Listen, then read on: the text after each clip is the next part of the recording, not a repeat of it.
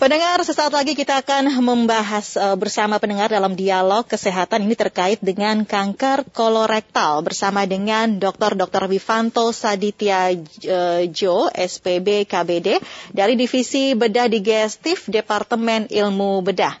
Dialog Layanan Kesehatan kerjasama Pro 3 RRI dengan Fakultas Kedokteran Universitas Indonesia. Selamat pagi, Dr. Vivanto. Pagi, Mbak Karolin. Apa kabar, Dok? Di pemirsa eh, pendengar setia. Kabar baik, Bu, Mbak. Oke, sehat ya? Sehat. Ya, Dok, ini uh, yang mau kita bahas ini adalah kanker kolorektal. Ini saya sendiri juga masih uh, belum familiar deh ya dengan istilah kolorektal ini. Sebenarnya kanker apa ini, Dok? Iya, jadi kalau kanker kolorektal itu adalah kanker usus besar. Mm -hmm. Jadi eh, kalau di eh, tubuh kita itu dari lambung, terus usus 12 jari, ya? usus halus, baru usus besar. Oke. Okay. Nah biasanya dimulai dari eh, pangkalnya itu di usus buntu, jadi mulai usus buntu sampai ke daerah rektum ataupun dekat dengan anus, jadi dekat hmm. dengan pembuangan. Itu eh, definisi eh, kata lain dari kanker kolorektal. Kolorektal ini ya, jadi sebenarnya kanker usus besar. Nah ini biasanya penyebabnya apa nih dok? E, sampai ada e, penderita gitu ya yang e, terkena kanker e, usus besar ini dok? Iya, jadi kalau kanker kolorektal ini memang masih multifaktorial. Mm -hmm. Jadi e, memang dari beberapa penelitian udah mengkaitkan dengan faktor genetik, terus faktor e, konsumsi makanan ya. seperti diet yang kurang serat, mm-hmm. obesitas juga berkaitan. Berpengaruh ya, begitu ya? Mm-hmm. Pengaruh rokok juga ada dan biasanya kadang-kadang juga karena infeksi yang kronis dari usus besar sendiri bisa merangsang adanya terjadinya pertumbuhan yang uh, tidak terkendali. Biasanya awalnya dari polip, hmm. Mbak Katrin. Jadi kalau dia tumbuh polip, terus akan berangsur-angsur berubah dan berkembang menjadi kanker. Oke, nah ini kemarin uh, yang kami bahas itu juga terkait dengan uh, tumor. Nah ini jadi uh, polip atau tumor gitu ya, dan untuk level yang sudah lebih parah ini menjadi kanker gitu ya dok? Betul, hmm. betul. Okay. Jadi syaratnya kalau dari untuk deteksi dini biasanya kita periksa uh, kotoran terlebih dahulu. Kalau hmm. dia kotorannya ada sel-sel darah ataupun kadang-kadang kalau ada buang air besar merah atau kehitaman, nah itu ada indikasi uh, untuk dilakukan pemeriksaan uh, kolonoskopi. Jadi pemeriksaan kolonoskopi adalah pemeriksaan yang menggunakan kamera masuk ke melalui lubang dubur untuk melihat seluruh usus besar. Jadi dari situ bisa dilakukan uh, deteksi dini dan sekaligus kalau perlu dibiopsi. Hmm, hmm, hmm, hmm. Mm-hmm. Oke, jadi kalau untuk gejalanya juga ini sama begitu ya dari gejala awal uh, munculnya polip gitu ya dok ya, uh, diare, yeah. sembelit seperti itu, terus ada uh, buang air besar yang ada darahnya begitu ya dok, ini uh, sama begitu ya? Betul. Jadi kalau uh, dia sebetulnya kanker usus besar ini kita yeah? bisa bedakan uh, sisi kanan dan sisi kiri. Oke. Okay bermula dari sisi kanan, terus ber, beralih ke sisi kiri, terus ke arah pembuangan. Mm -hmm. Kalau lokasi di dalam perut ya. Nah, kalau sisi kanan itu lebih banyak mengarah ke diare, Mbak Caroline. Oke. Okay. Jadi kalau sisi kiri itu justru sembelit. Hmm, kalau sisi kanan itu kadang-kadang karena kita tidak sadari uh, dia ada sedikit uh, luka ataupun mengeluarkan sel-sel darah, tapi dia tidak terdeteksi sehingga jatuhnya pasien bisa datang dalam kondisi kurang darah. Iya. Nah, kalau sisi ke kiri kita kadang-kadang berkaitan dengan keluhan buang air besar darah, jadi ada merah gitu. Nah, itu biasanya nggak sampai anemia, dia sudah datang. Jadi kalau dia BAB darah lebih banyak ke arah sisi kiri. Okay. Itu kurang lebih yang gejalanya. Nah, ini kalau sudah uh, tahu gejalanya seperti itu, kapan nih harus ke dokter atau ke rumah sakit seperti itu, dok? Iya, jadi kalau biasanya ada gangguan pola pembuangan, ya seperti yang Mbak Carolinda sampaikan tadi, kadang-kadang ada lemah, lesu, tanpa sebab yang jelas, terus uh, adanya penurunan berat badan yang yeah. tidak diketahui sebabnya. Nah itu lebih baik dicek. Jadi berobat ke dokter supaya kita bisa diarahkan untuk mengetahui apakah kita menderita kanker seperti ini. Nah itu kalau sudah ke dokter ya, apalagi ini sudah uh, ketahuan gitu bahwa pasien ini menderita kanker usus besar. Nah ya. uh, itu tindakan apa nih selanjutnya dilakukan oleh uh, dokter? Ya, jadi kalau kita mulai tahap awal kan kita lakukan pemeriks beberapa pemeriksaan. Oke. Okay. Pemeriksaan seperti dari kotoran, ya. dari pemeriksaan kolonoskopi atau di teropong setelah itu kalau memang ada, itu biasanya kita langsung mendeteksi apakah ada e, gangguan lain ataupun ada kelenjar atau ada penyebaran. Hmm. Nah, tidak lain kita bisa lakukan CT scan. Oke. Okay. CT scan up perut. Nah, sekarang ini juga banyak alat-alat canggih juga, bahkan sampai ada yang menggunakan PET scan untuk mendeteksi apakah ada penyebaran. Nah, setelah itu baru kita tegakkan uh, penyakitnya dan sudah diketahui lokasinya di mana dan biasanya kita bisa tahu itu kira-kira ada stadiumnya dan baru dilakukan penanganan. Oke, dan ini yang paling dikhawatirkan itu kalau menyebar ya dok ya? Iya betul. Mm-hmm. Ya sebagaimana kanker-kanker yeah, yang lain. Yeah. Mm-hmm. Jadi bisa ada penyebaran. Jadi kalau kita bisa lakukan dengan deteksi dini, Nah, angka kesembuhan akan lebih tinggi.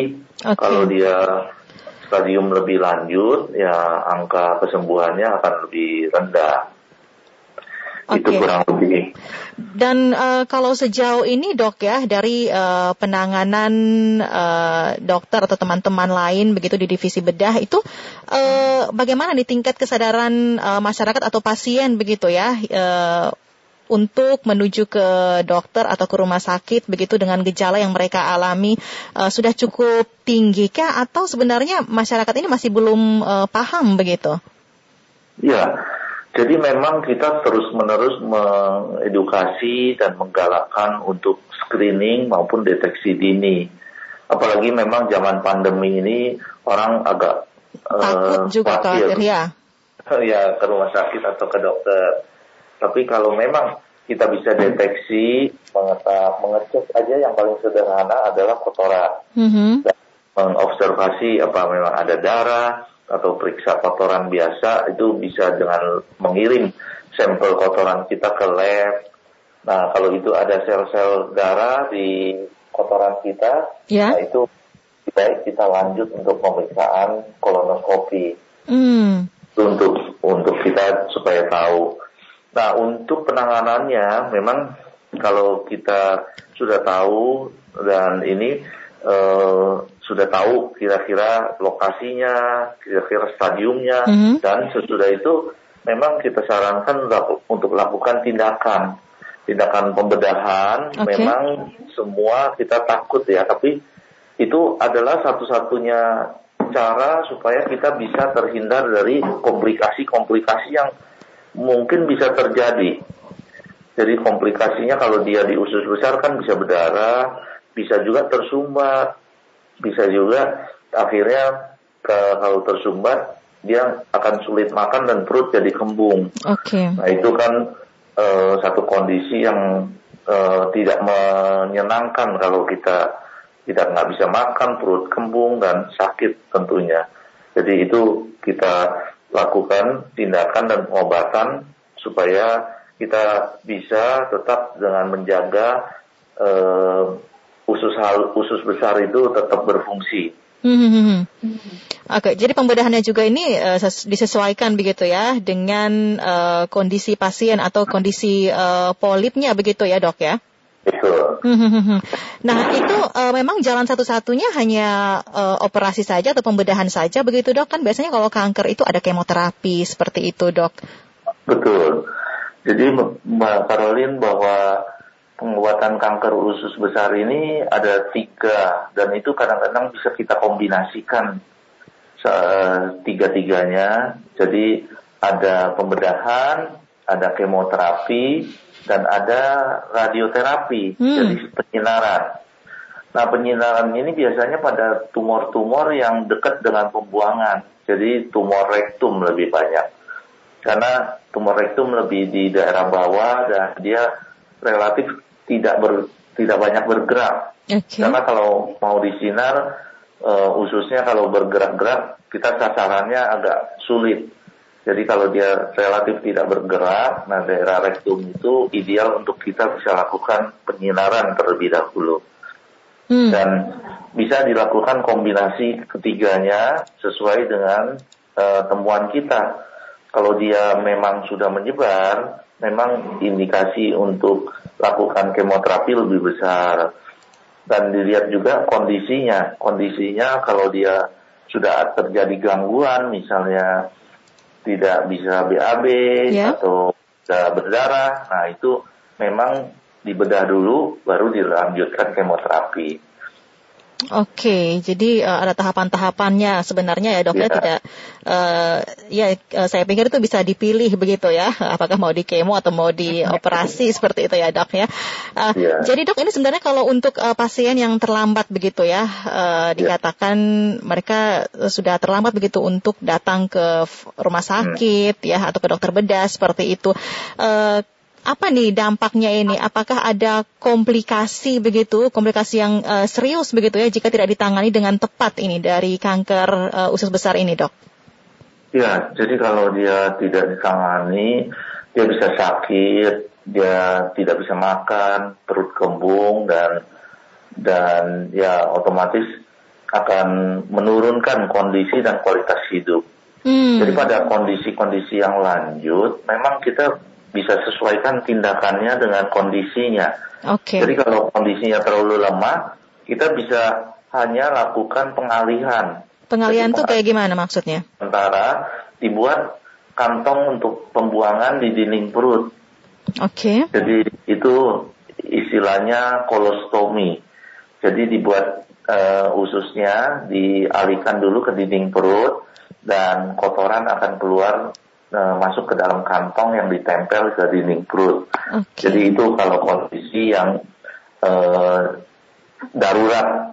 Mm-hmm. Tapi kalau dia kon- kondisinya masih bisa kita persiapkan untuk tindakan pengangkatan tumor, nah itu akan jauh lebih baik karena tumor bisa diangkat dan untuk disambung kembali ada beberapa kondisi, misalnya kondisi waktu operasi kondisinya stabil atau tidak, terus usus-ususnya baik untuk disambung atau tidak. Hmm. Nah kalau itu tidak, ya kita juga bisa alihkan dulu sementara. Oke, okay.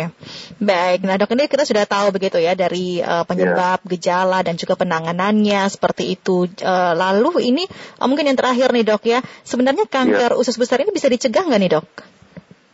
Ya sebetulnya kanker ini bisa dicegah dengan kondisi uh, kita tahu kan beberapa yeah. faktor risiko yang tadi saya mm-hmm. sudah sebutkan.